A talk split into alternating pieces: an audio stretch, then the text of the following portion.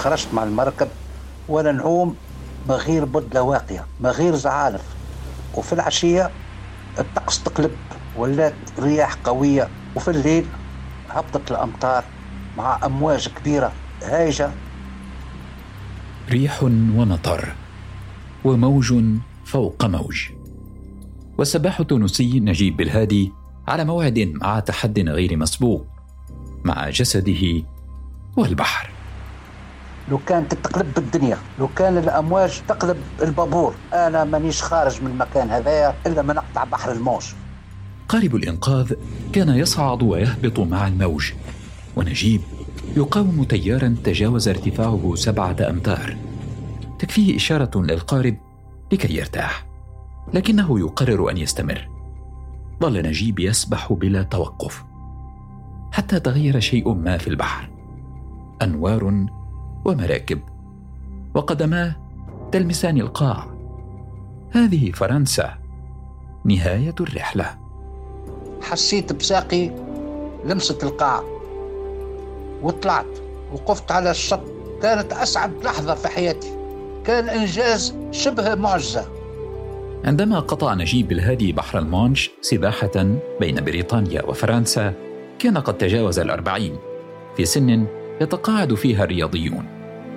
الآن نجيب الهادي عمره سبعون سنة ولم يتقاعد بعد.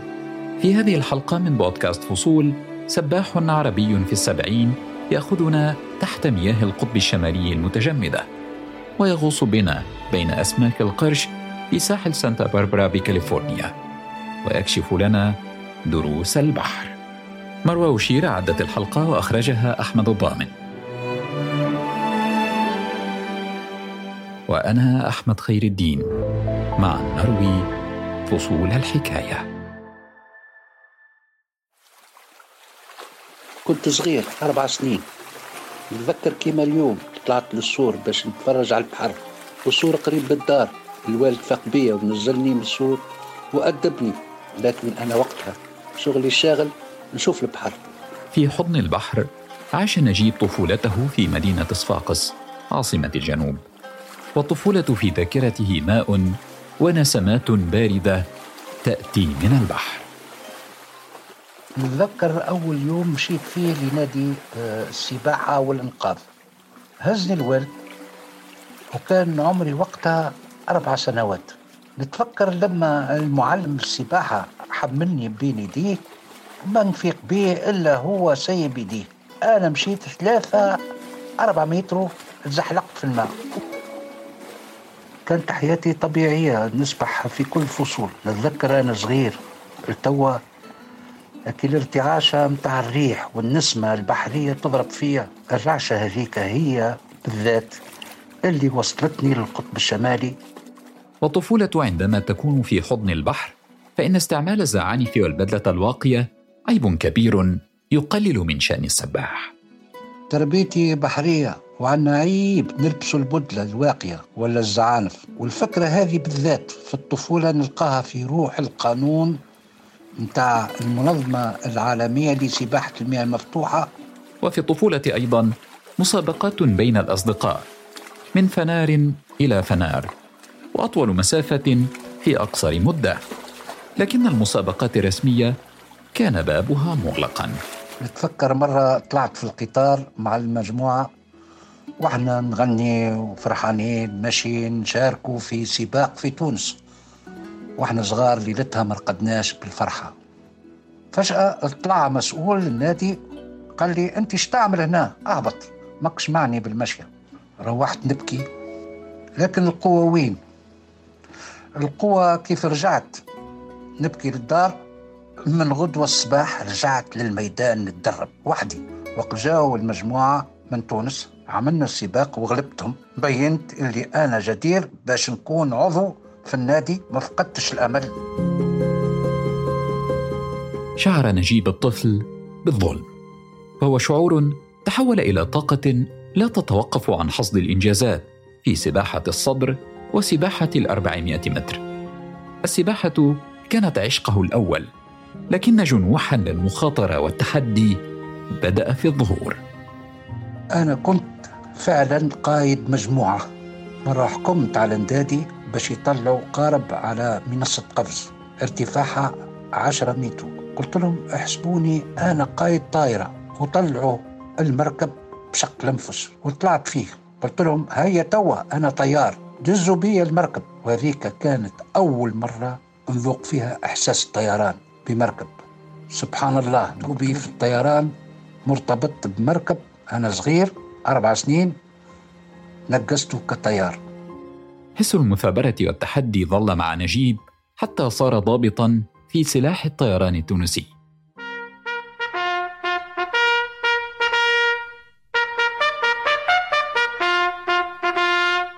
أنا ضابط سامي برتبة مقدم متقاعد من الجيش الوطني.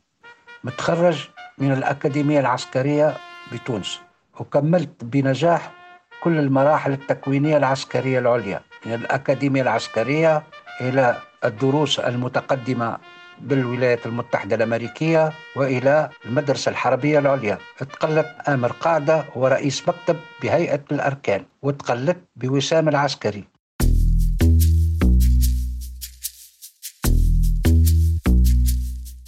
ظل نجيب بالهادي وفيا لهواياته الأولى. كان يباشر مهامه في سلاح الطيران وفي أوقات الفراغ يتدرب على السباحة إلى أن جاء اليوم الذي سيصنع الفارق. يوم الخامس والعشرين من يونيو في العام 1991 خاض أول سباق رسمي في السباحة وهو ضابط في الطيران. في سن 42 سنة. كان السن هذا فاصل في حياتي وقت حاجة هامة وهي عبور جزيرة قرقنة صفاقس اللي تبناها الجيش الوطني ونجحت فيه. وقتها اعتمدت الدولة نجيب الهادي رسميا كأول تونسي في مجال السباحة الماراثونية في الحالات القصوى. وهو مجال نادر يختلف عن السباحة الأولمبية ويضع السباح في تواصل مباشر مع ما تخبئه الطبيعة من مفاجآت ومخاطر في البحار العليا. مهما كان المناخ ومهما تبدل الطقس. بدأت مرحلة المهام الصعبة والتحديات. بدأت ونجيب الهادي في سن متقدمة. ومن التحديات الأولى سباق سباحة ل 24 ساعة. سباحة دون توقف. والمناسبة تدشين مسبح في قلب الصحراء التونسية. وقتها جات دعوتي باش نعمل مبادرة في المسبح وجاتني فكرة 24 ساعة دون توقف. عملت أكثر من 52 كيلومتر. جاء وقتها الوزير الأول وقال لي عندك مهمة باش تعبر بحر المانش. في نفس السنة في 15 سبتمبر شهر ونص من تطاوين اللي هي بوابة الصحراء إلى البحار الباردة بحر الشمال. من شروط دخول السباحة الماراثونية عبور بحر المانش. يقول بالهادي منذ القرن التاسع عشر عشرة في المئة فقط ممن حاولوا نجحوا في قطع المسافة.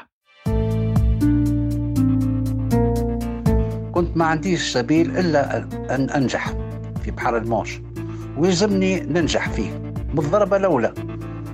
لأنه هو باب العالمية بالنسبة لي ويحدد مصيري. بديت نترانا في الدوفر وعملوا لي اختبار 10 ساعات في المياه الباردة. وجاء اليوم الموعود 15 سبتمبر. وقت مشينا للمركب قال لنا يا أخوة عمرنا لا نشقوا البحر هذايا في ديار تاع يوم 15 قلنا له ما يهمش نشقوه ونقوموا بالمهمة. الخامس عشر من سبتمبر. الخريف على الأبواب. العاشرة صباحا والبحر بارد. درجة حرارة الماء 14 درجة. هذا أقل بأربع درجات مئوية من الحد المسموح به في السباحة الأولمبية. السماء مغيمة والتيار قوي لكن نجيب كان مصرا على المضي قدما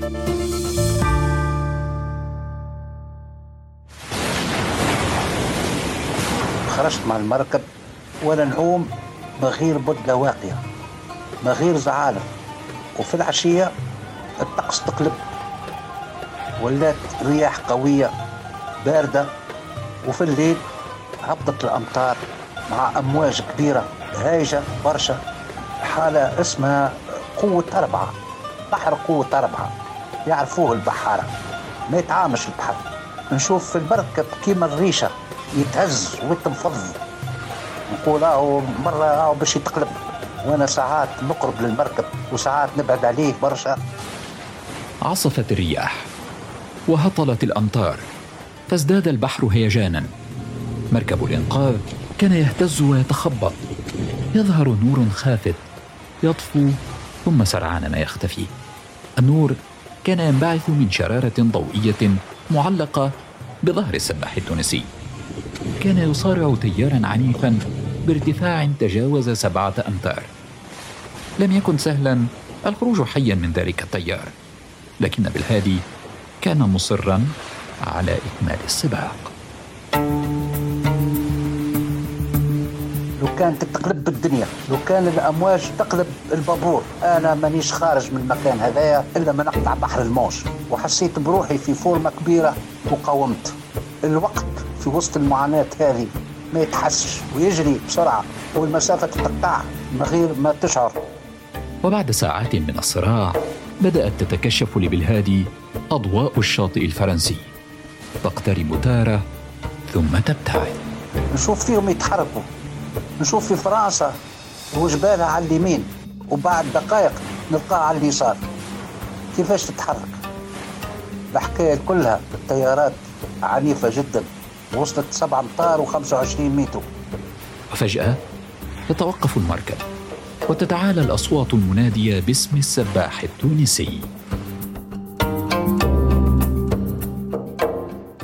نسمع في تهليل وتكبير في المركب. قالوا لي راك على بعد 700 متر من الضفة الفرنسية في كالي. وإحنا ما نجموش نكملوا معاك خاطر البحر قصير. وإنت شد الصحيح راه التيار كبير. وتبعت عمود الفنار بتاع مدينة كالي وكملت طريقي لين وصلت حسيت بساقي لمست القاع وقفت على الشط. اشتعلت الأضواء الكاشفة ووقف نجيب الهادي للحظات على شاطئ كاليه الفرنسي. لا يصدق أنه نجح في التحدي وقطع بحر المانج. كانت أسعد لحظة في حياتي. كان إنجاز شبه معجزة. وصلت الثلاثة وخمسة وثلاثين دقيقة أنا فجر في كاليه رجعنا للدوفر الصدام تاع النجاح متاعي يحكيوا به المنظمة العالمية أسست كأس باسم سباحة بحر لامانش في أقوى تيار وهذا الكأس يتعطى لكل من سبح في أقوى تيار واسمه الكأس هذايا بالهادي trophy. بحر المانش كان بداية الطريق. عاد إلى تونس. وهناك يقول شعرت بالغصة في بلادي. كنت متوقع وقت قطعت بحر المانش باش نشوف أيام أفضل. بالعكس عشت أحداث ما نجمش نعبر عليها إلا عقلية بالعقلية الحقرة والجحود. تم توجيه دعوتي للرئاسة وكنت نحسب باش الرئيس يكرمني. لكن جهلني وكاني مانيش موجود في الدنيا. نجيب الهادي كان ينتظر أن يوسم لكنه يقول إن الشهادة التي حصل عليها بعد عبور بحر المانش حتى تلك الشهادة اختفت. كانت حياتي منغصة بصراحة. عمري ما فرحت بالشهادة متاع المونش متاعي. جات من إنجلترا شفتها بعيدة عند مسؤولين كبار ثم شهادة اختفت إلى اليوم. لكن الحمد لله اللي قام بالاختفاء متاعها. ما فكرش اللي أنا وقت عمت بحر المونش فما يعني تقارير ومراقب فوقي ويعني آثار ومراجع نتاع العملية نتاعي وهكا تم تعويض الشهادة. شعر بالهادي بالظلم. بعدها تعرض لجلطات قلبية كادت تودي بحياته. وعملت عمليه على القلب المفتوح. كانت فترة عصيبة جدا على عليا وعلى عائلتي. ونحس اللي كنت أنا أثناءها مهدد بالموت في كل دقيقة. خمسة شرايين مسكرين وجايع ما نجمش نتحرك. وحتى إنقاذي كان بأعجوبة وفعلا تجربة مريرة وزاد فهمتني كنت نخمم في رياضتي اللي هي باش تنتهي ولا ننطفي. لكن بالهادي نجح في تجاوز محنته. بعد عملية القلب المفتوح خض سباقات عديدة من بينها قطع 1400 كيلو متر على طول الساحل التونسي. كذلك جاء إلى كاليفورنيا. وهناك في سانتا باربرا كان السباح التونسي في لقاء مع القروش البيضاء. أثناء السباحة متاعي في سانتا باربرا لاحظت ثم قرش أبيض لوطة تحتي مشى معايا معناها عشرين متر وخمسة وعشرين متر. ومن بعد حاد على اليمين ومن بعد رجع قرش آخر أمامي. ومن بعد على آخر دقيقة حاد على المسار متاعه وتعديت لكن ما وقفتش ما عملتش أي معناها حركة معادية ما تصوروش وقت أنت آه، تعوم ومن أنفك قرش. وخليت روحي فهمتني ولا ماسك أعصابي ونوري روحي قدام القرش اللي أنا عابر السبيل. ما عنديش أي نية الاعتداء عليه وماشي طبيعي. يقول بالهادي عند خروجي وجدت الشاطئ مكتظا وسألني أحد الصحفيين كيف نجوت من القرش؟ كانت الإجابة البحر بيت القرش وهو حر يأكل من يحب ويترك من يحب. من مغامراته أيضا السباحة في المياه المتجمدة بجانب حيتان الأوركا في القطب الشمالي.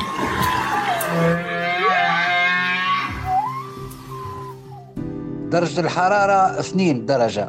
وبما أني عمت في السدود التونسية في قلب الشتاء في القصرين براج قريب للشعامبي وقتها نذكر في واحد درجة كان سهل التأقلم. نجحت في سباحة الأربع كيلومتر اللي في الدائرة القطبية وكنت قادر نعمل أكثر. لكن شفت الإسكيمو اللي كانوا معايا فوق المركب ويحميوني وهم مسلحين وعلى أعصابهم خايفين من هجوم الأوركا. بالنسبة لهم الأربع كيلومتر اللي عملتها كأنها عام. أيضا السباحة الحديدية. إذا لم تسمع بها من قبل فهي جر السفن بجهدك البشري كسباح. بديت آه، بجر آه، مراكب صغيرة 180 كيلو بعد 70 آه، طن وبعد ثلاثة سفن 100 طن ثم وصلت حتى ل 1014 طن. المهم هو أني ثم حاسه بيني ما بين المركب عبر معناها موجات نتاع صدمات توصلني ونحس به كي قدم. حتى الآن حقق السباح التونسي 19 رقما قياسيا و13 لقبا عالميا. بدأ بعد الأربعين ولم يتوقف بعد السبعين. أنا قادم على أكبر تحدي في البحر الأبيض المتوسط من إيطاليا لتونس وتحتيم رقم قياسي عالمي اللي هو 126 كيلومتر و500 أنا مش نجاوب ونحط فوق الطاولة 155 كيلومتر. ثلاثة أيام عوم بدون معينات بدون توقف من الحفرة العميقة تاع إيطاليا قناة الإسقلية وراء بونتالارية إلى ياسمين حمامات. زاد كيف كيف؟ أنا نحب نتوجه فهمتي؟ للشباب. لكن نقول له كلمة واحدة هو الطاقة آه، متاع البشر ما عندهاش حدود. واللي يظهر اللي هو مستحيل راهو مش مستحيل. العمر مجرد رقم. ونجيب الهادي يقول كل رقم يمكن تجاوزه ببعض الإرادة. حياة مديدة سعيدة نتمناها لكم. هذه تحيات مروى أشير وأحمد الضامن وأنا أحمد خير الدين مع نروي فصول الحكاية. بودكاست فصول. نروي معا فصول الحكاية. اشترك في الحرة بودكاست على أبل بودكاست وجوجل بودكاست وتابعنا على سبوتيفاي يوتيوب وساوند كلاود. كما يمكنك الاستماع إلينا على راديو سوا.